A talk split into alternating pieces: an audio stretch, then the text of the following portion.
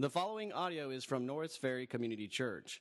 More information about Norris Ferry Community Church is available at norrisferrychurch.org. Well, good morning. My name is Jared Clary. I'm one of the pastors here um, over students and missions. Tracy has picked a unique week to miss.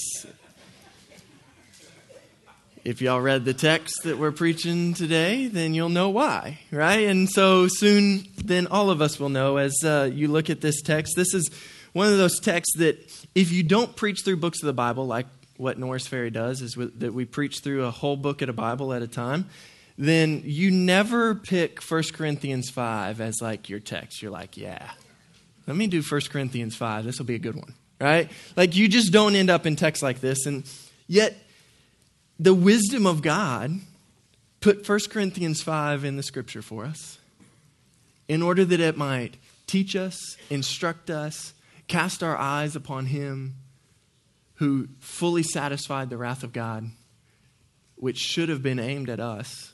But in Christ, then we are adopted in. We're called the family of God, and yet a text like this still does that. That that's the purpose of it. And so we will be looking at 1 Corinthians 5, the whole chapter. Tracy didn't want me to leave any left over for him. He was like, just go ahead and cover the whole thing, right? Like, let me leave a little bit for you. Like, no.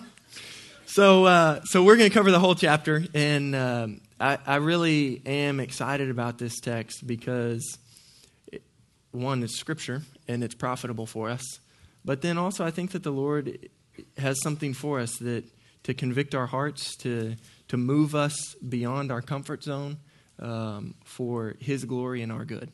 And so, let's pray, and then we'll jump into this.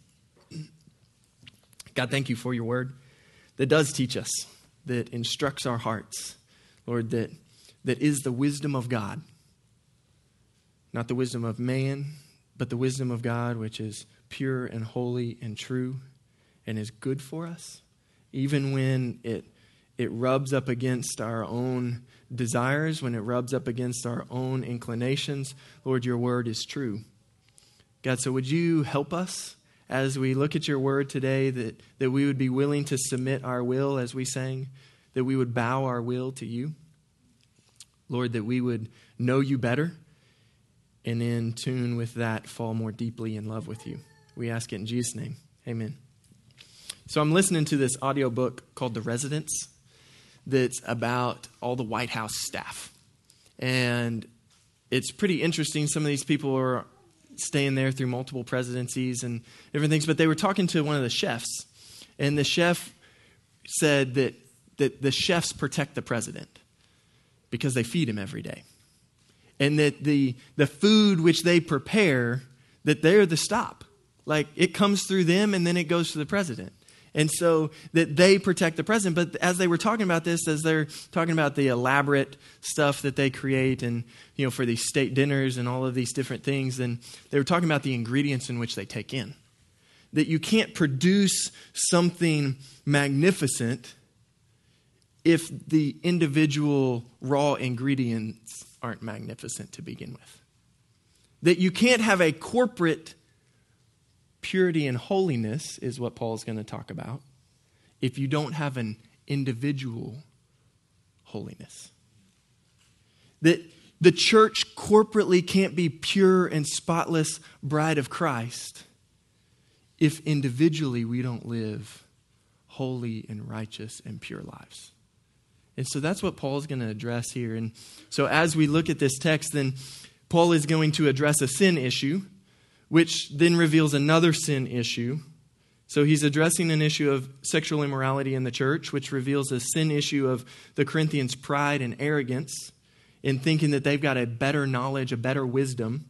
And then Paul's going to instruct the church how to move forward living out their true identity in Christ. Of this is who you are. If you were here several weeks ago, then I talked about that that we're eagles, we're not chickens. Right? That that don't live as chickens. And that's what Paul's going to talk about that your identity is as a follower of Christ, and Christ has given you this new identity, and so live it out.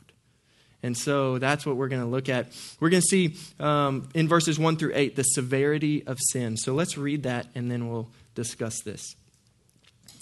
It says, It is actually reported that there is sexual immorality among you, and of the kind that's not even tolerated among the pagans. For a man has his father's wife, and you are arrogant? Ought you not rather to mourn? Let him who has done this be removed from among you. For though absent in the body, I am present in spirit, and as if present, I have already pronounced judgment on the one who did such a thing.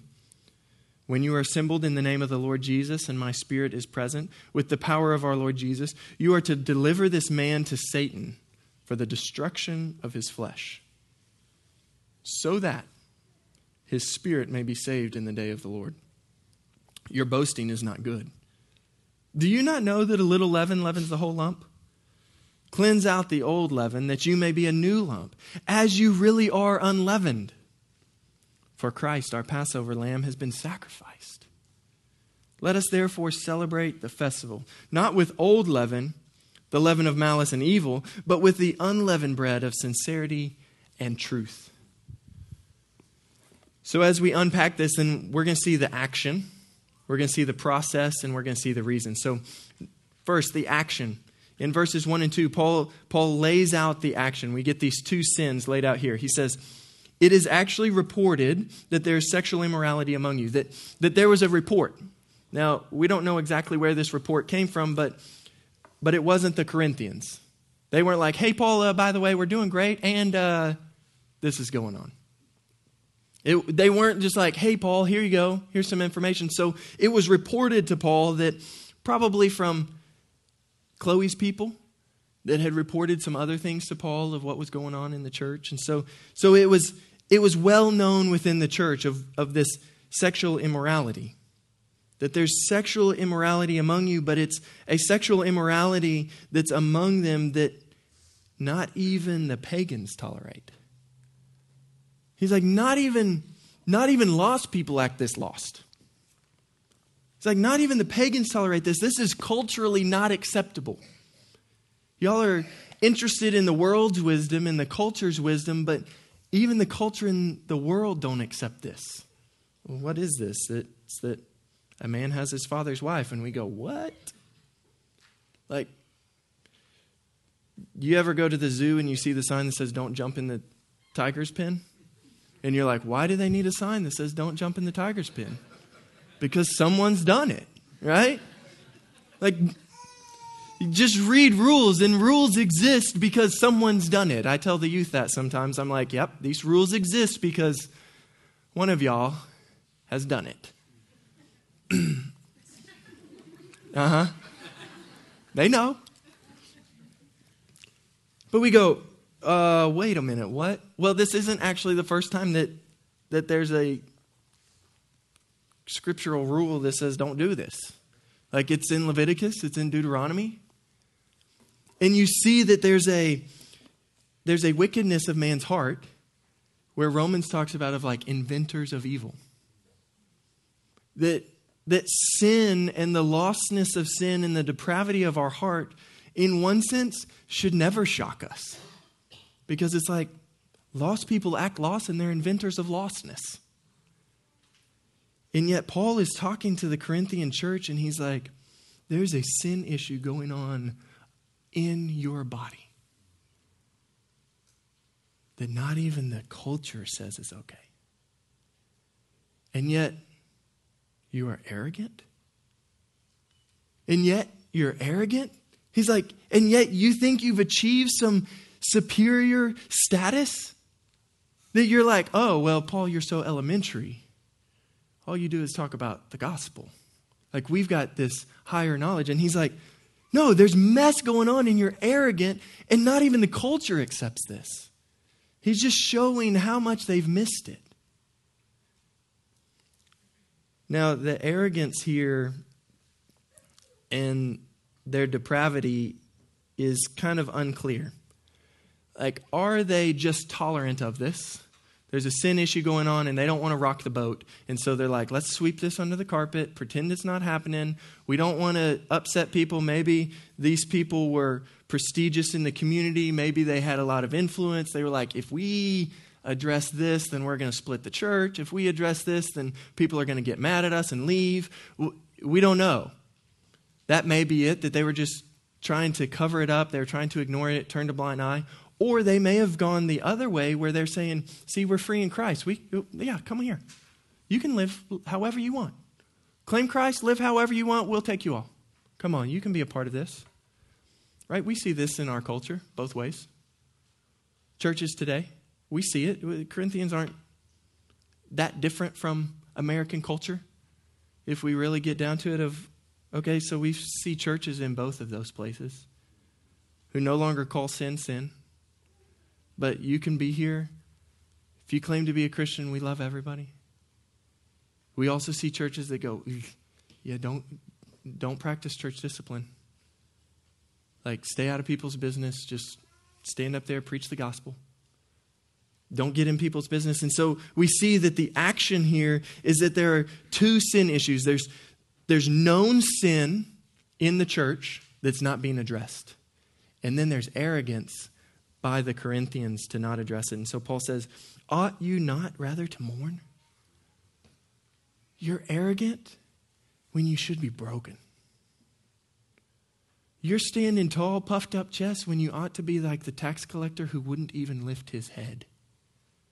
He says, Ought you not rather to mourn? This mourn there is this, this kickback to the Old Testament where when Israel would mourn, it moved them to action. So it's not just this passive mourning, like, oh, woe is me, this uh, terrible thing is happening. It was a mourning which moved them to act. Like there's a brokenness which goes sackcloth and ashes as the Old Testament, and then we're, we're purging. We're moving. We've got to get right with the Lord. And so Paul is saying, Ought you not rather to mourn? Let him who has done this be removed from among you. Paul says, So, with this issue of sexual immorality, known sin in the church that's not being addressed, you need to remove this person. So, what's the process of that?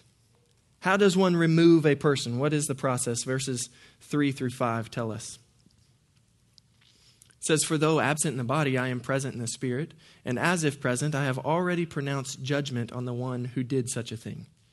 When you are assembled in the name of the Lord Jesus, and my spirit is present with the power of our Lord Jesus, you are to deliver this man to Satan for the destruction of his flesh, so that his spirit may be saved in the day of the Lord. That, that the process is in the power of the Lord, in the presence of the Lord, as the church comes together the power of the Lord in the presence of the Lord, then they were to remove this person. Well, what does it mean to remove? Well, it says you are to deliver this man to Satan. We go, whoa. Billy Bob? To Satan? Like they, as we encounter this text, then, then there's tons of questions which start to arise in our mind. Like, what? Really? Why? How? What? And the, Paul's going to continue to lead us through that. But he says, You're to deliver this man to Satan. Why do we deliver him to Satan? For the destruction of his flesh. Sin always causes pain, hurt, and destruction. Always.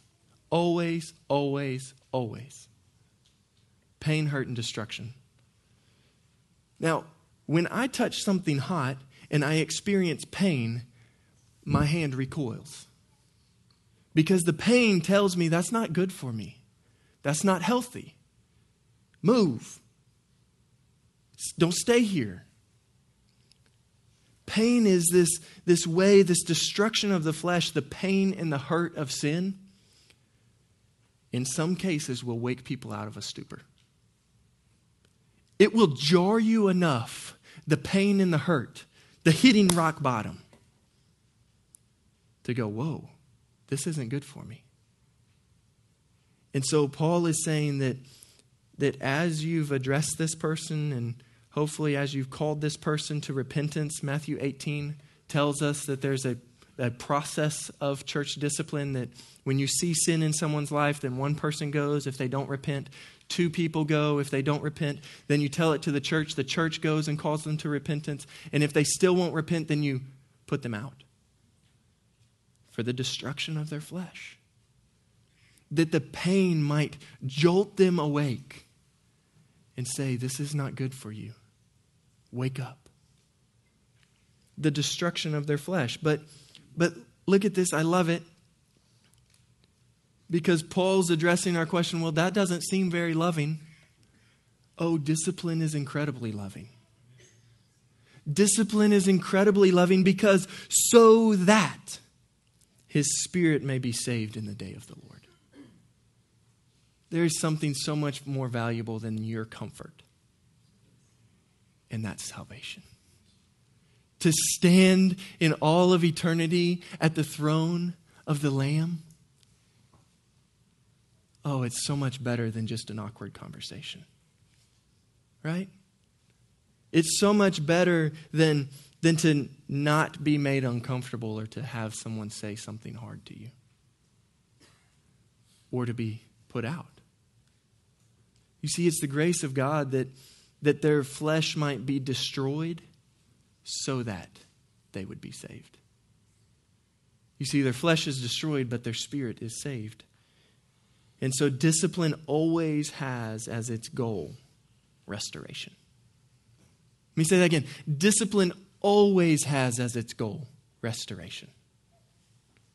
When I discipline my children, when I tell them don't touch the electrical outlet, and then they do, and I discipline them and they cry, it's for their good. It's because I love them, not in opposition to my love but because of my love that I discipline them. Hebrews 11 tells us that, or Hebrews 12, verses 6 through 11 tells us that. 1 Corinthians 11 talks about that, that discipline is because of God's love. It's not in opposition to love. And so the process is that, that they would be removed in the, the name of Jesus and in the power of Jesus, then there's a separation. Well, what is this separation? Well, the scripture talks about that there's this protective umbrella that happens in the body of Christ. That there is a protection, that, that there are actually leaders and elders and pastors who keep watch over the church. And there's a protective umbrella that those under this umbrella, which ultimately is the umbrella of Christ, that we're protected. But then to be removed out from under that protective umbrella of the body of Christ is dangerous. Paul then goes on to say, here's the reasons.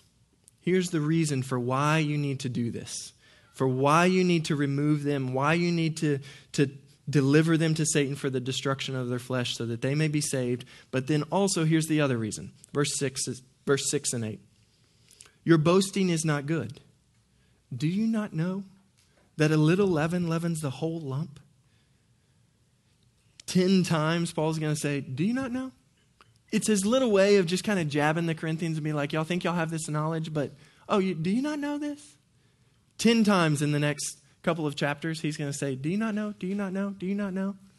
Just say, like you think you've arrived, but yet you need to be humble. Do you not know that a little leaven leavens the whole lump? Now, I read that and I think, huh? Because I don't bake bread. And most of you guys don't bake bread.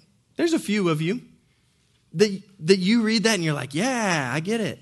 But most of us, and especially this crew up here, like, we don't get it. Like millennials, we're like, bake bread, I buy that stuff, right? You, you think that vegetables just come from the grocery market too, right? Like, they grow. But, but here's the deal it's like, we don't get this analogy, so let me explain it. That, that what would have happened is to bake bread in this day, everyone would have understood this because you would make some dough and you would keep a little bit of dough from a previous time that had leaven in it, yeast, right? Now, they didn't have pure yeast, and so they couldn't open a packet and dump it in there and the bread goes, right? So they would have kept a little bit from a previous time.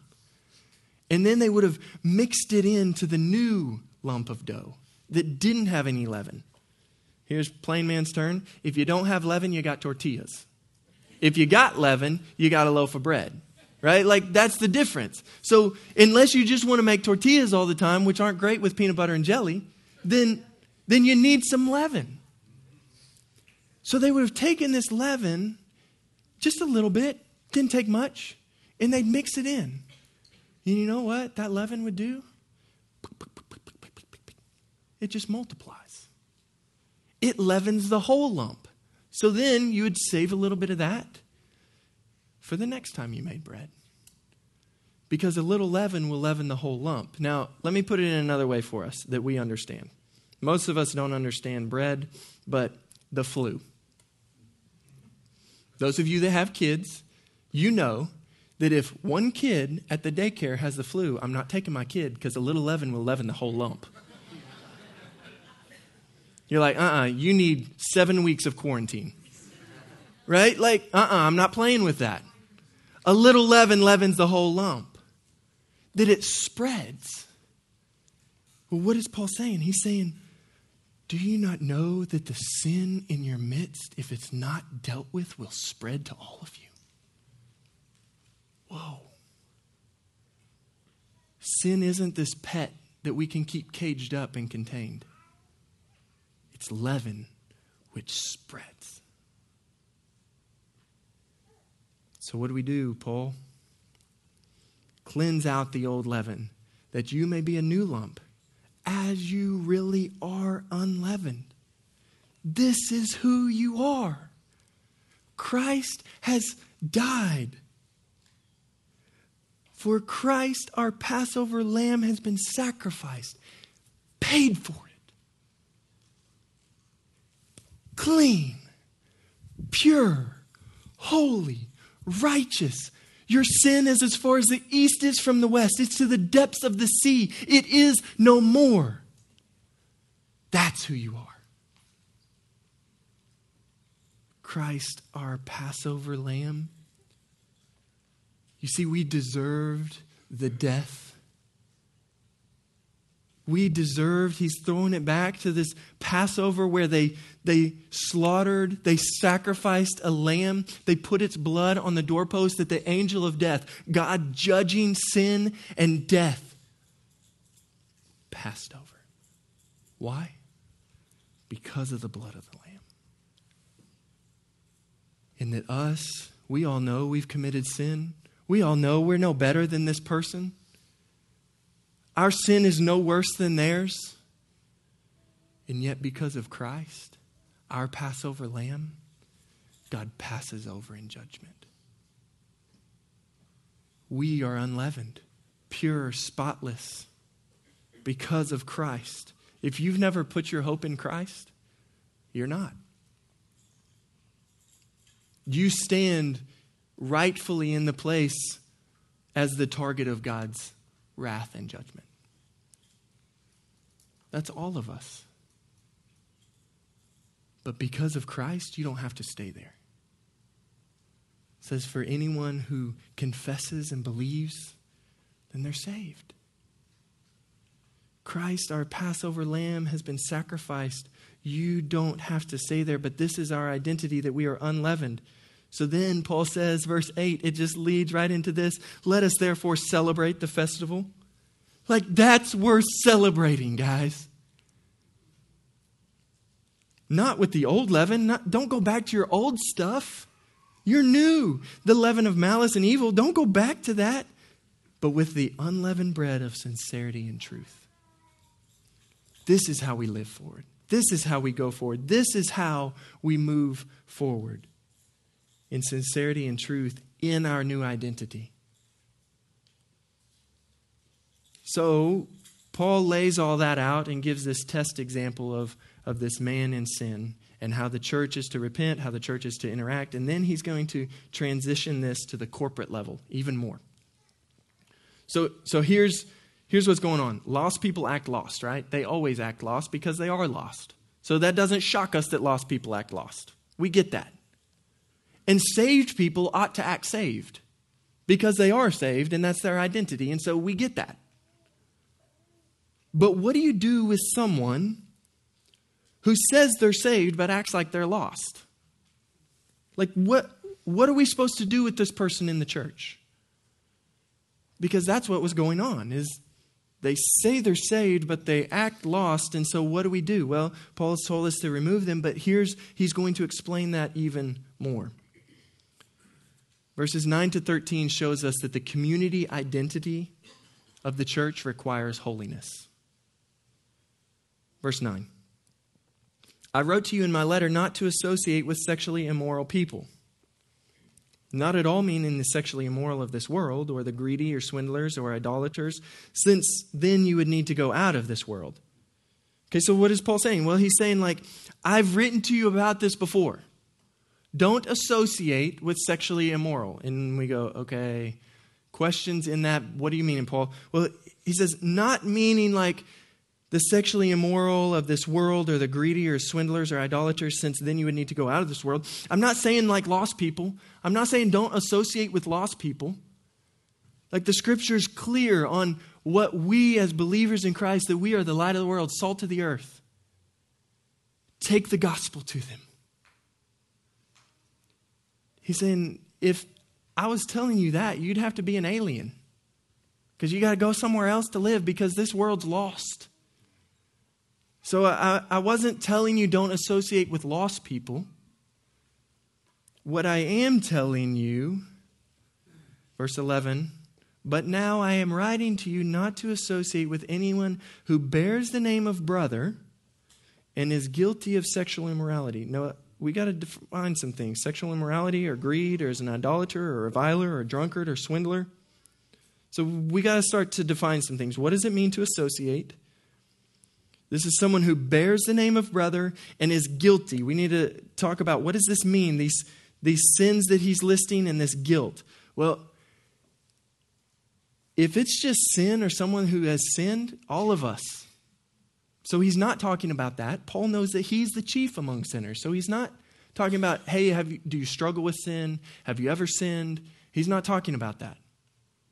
What Paul is talking about is someone who claims to be a follower of Christ yet has embraced their sin and refuses to fight it.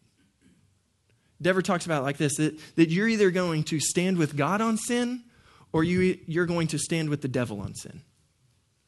That you've got a choice. You're either going to stand with the devil on how he views sin or you're going to stand with God on how he views sin. That's the choice.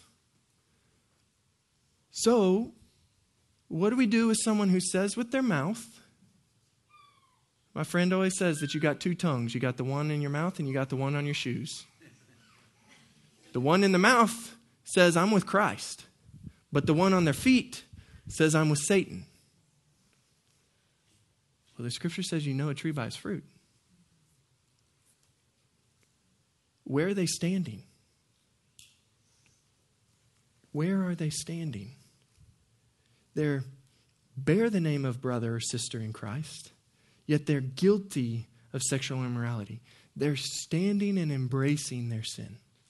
This isn't fighting, this isn't wrestling with, this isn't struggling. This is guilty. Guilty. Now, what does it mean to associate? Paul says, Now I am writing to you not to associate. We need to understand that. This word is actually pretty confusing. It's used a couple times here, and then it's used in, in Second Thessalonians, and it kind of is a little ambiguous. What does it mean to associate? Well, we, we know the term guilty by association, right? So we can kind of start to understand it by that. Does it mean I can't talk to him? Well, no. But what does it mean to associate? The, the fruit guy at Kroger I talk to him sometimes, but nobody would be like, oh, yeah, you associate with him? Like, no. But do I hang out with him on the weekends? Are you always around them? Do they have influence in your life? What does it mean to associate? Well, Paul gives us a little bit of an explanation. He says, not even to eat with such a one not to eat with such a one. Well, well, food in this day, much like in our day, is like if you want to have a meeting with someone, what do you do? Hey, let's go grab lunch. Right? Like We associate food with, with this friendship and this exchange of influence. This is oftentimes they would have signed contracts at a meal. Like this is, there's relationship. And Paul says, don't associate with one who bears the name of Christ follower, yet is living in sin. Now, again, Matthew 18 really helps us in this because this isn't some quick thing where it's like, oh, you're in sin, repent. Uh, what? Oh, you're out. Right? That's not it. It's like one person goes to him, hey, I, I see kind of these things in your life and I don't think it's good for you. I think it's like, can you tell me more? Like, okay, let's look at the scripture together. Like, I think that the scripture says this. What do you think? No, I don't think so. Well, okay, so how do you understand that? Well, I just ignore that. Okay. So then you take two people. You go, hey, man, we've been praying for you. We love you. We want what's best for you. Like, the scriptures say this, like, this is not good in your life. They're like, I don't care. I'm going to live how I want to live. So then Matthew 18 says, You tell it to the church, and the church comes to them and says, Hey, this is not good for you. This is sin in your life, and you need to repent. And they say, No. And then you remove them in order that, so that the destruction of their flesh might cause them to repent and be saved seems harsh. It moves us past what we're comfortable with, right? Because here's the reality these are people we love, these are family members. These are people we've watched the Saints games with for the last 12 years. This isn't a prideful arrogance like, you're out. This is brokenness. But are you going to be broken over someone you love living in sin? Does that break your heart? This ought to cause us to mourn, not boastful, prideful arrogance. This isn't done in malice or prideful arrogance, like, uh, you're living in sin, you're out. This is brokenness mourning over sin.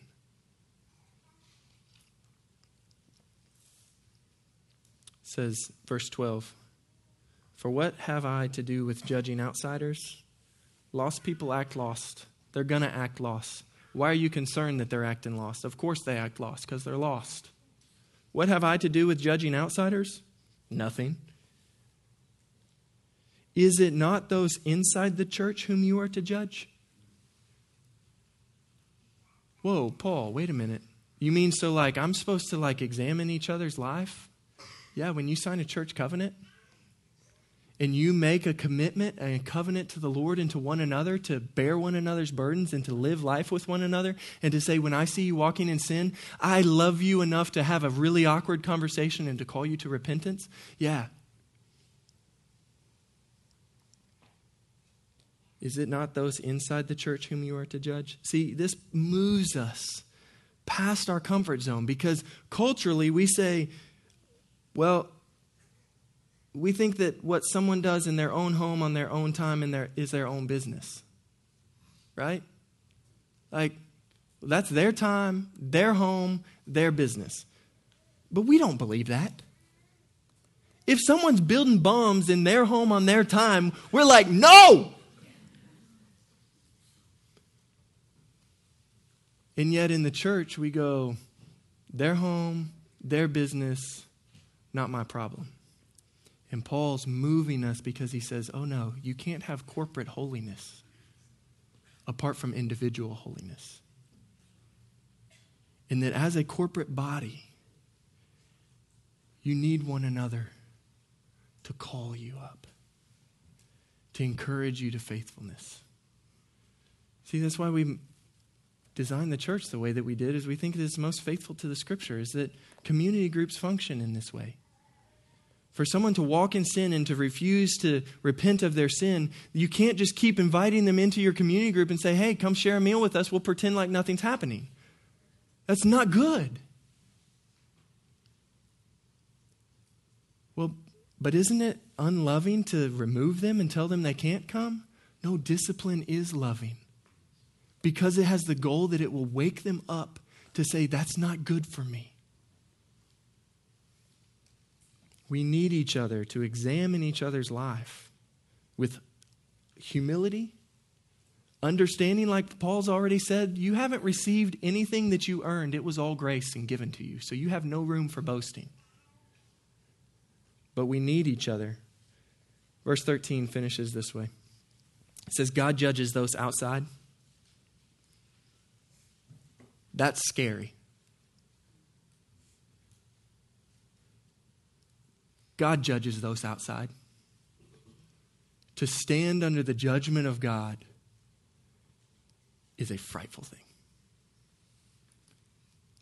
Oh, what a celebration that Christ, our sacrificial lamb, has died and taken the judgment of God for our place. God judges those outside. Purge the evil person from among you. That the protective umbrella, as you remove evil, and those who live in sin, they stand under the judgment of God. And it's loving that we might call them back to repentance. So let me give you four reasons why you exercise church discipline. Four reasons why you exercise church discipline. Number one, it's loving to the one who's in sin. It's loving to practice church discipline to the one who's in sin. Let me put it the other way it is not loving to ignore it. It kind of wakes us up of like, it, it turns the wisdom of the world on its head. If you really love someone, you'll have the awkward conversation. If you love them. If you don't love them, just ignore it. Right? It's like, whoa. Yeah, this is the wisdom of God. Number two, it's dangerous to the church when we don't. It is dangerous to the church when we don't practice church discipline because a little leaven leavens the whole lump. It's dangerous. Number three, it's confusing to the world when we don't practice church discipline. It's so confusing to the world. Wait a minute, you say this, but you live that. And you're a part of that church? Yeah. How confusing. Christ died to pay for your sins, and yet you're still living in it? Then what need was Christ? Man, it's confusing. I'd go an even further step that it's harmful to the gospel. But as we practice church discipline, it paints a picture to the world that Jesus is worth it and that his ways are best. In college, I got to see this done in, in the removal of someone from a service from the church. We got to see a lady come to know Christ because she said, Wow, y'all take this serious. Y'all believe this. It's confusing to the world when we don't practice church discipline. And number four, it's commanded. It's just a command in Scripture that for us to obey just like every other command that, that the scriptures call us to this. And so we need to walk in faithful obedience. So, what's the application for us? Well, individually, we need to care and live holy lives. Individually, on a personal level, then we need to examine our lives and seek to root out all sin in order that corporately we might live a holy and pure identity as the bride of Christ. This text ought to cause us to go, wow, I need to examine my life. And I need to root out sin in my life. Number two, we ought to humbly examine one another's life. Now, that steps on our toes. You mean people are watching what I say and what I do? Yeah. And it's good for us. Think of how different you would live if your life and what you watched and what you said was blasted from Times Square. Oh, yo. Right? It's healthy for us because holiness is good for us. And accountability is good for us. And so we ought to lovingly encourage one another to walk in holiness. And then lastly, as a church, we have to strive for holiness collectively. That's who we are in Christ. We need to live that identity. It's who we are. Let's pray.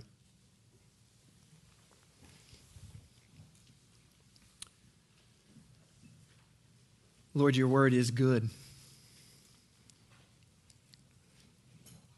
Even in the places where it pushes us, it stretches us, it pulls us, it just straight up confronts us. Lord, would you help us to submit fully to it? Lord, I just confess that some of these things are so hard, especially when I think about personal circumstances.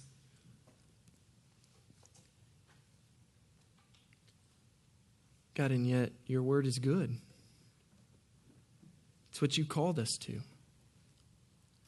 In order that we might be this picture of the bride of Christ, as Revelation talks about, robed in white, robed in the righteous acts of the saints. Lord, that as we live this out, Lord, that, that your word says that, that it's a beacon of light to the world. Lord, would you help us to live this for our good, for your glory, for the testimony to the world. Lord, that it, it speaks of the truthfulness of sin, that it's, it's not okay and it's not a pet that can be kept around, but that, that it's destructive and painful. Lord, would you help us? We need your help. That sin might cause us to mourn and move us to action, that we might be holy and pure, what you've called us to be and created. We ask in Jesus' name. Amen. Thank you for listening to audio from Norris Ferry Community Church located in Shreveport, Louisiana. Feel free to make copies of this message to give to others, but please do not charge for these copies or alter the content in any way without permission. For more information about Norris Ferry Community Church, please visit us online at norrisferrychurch.org.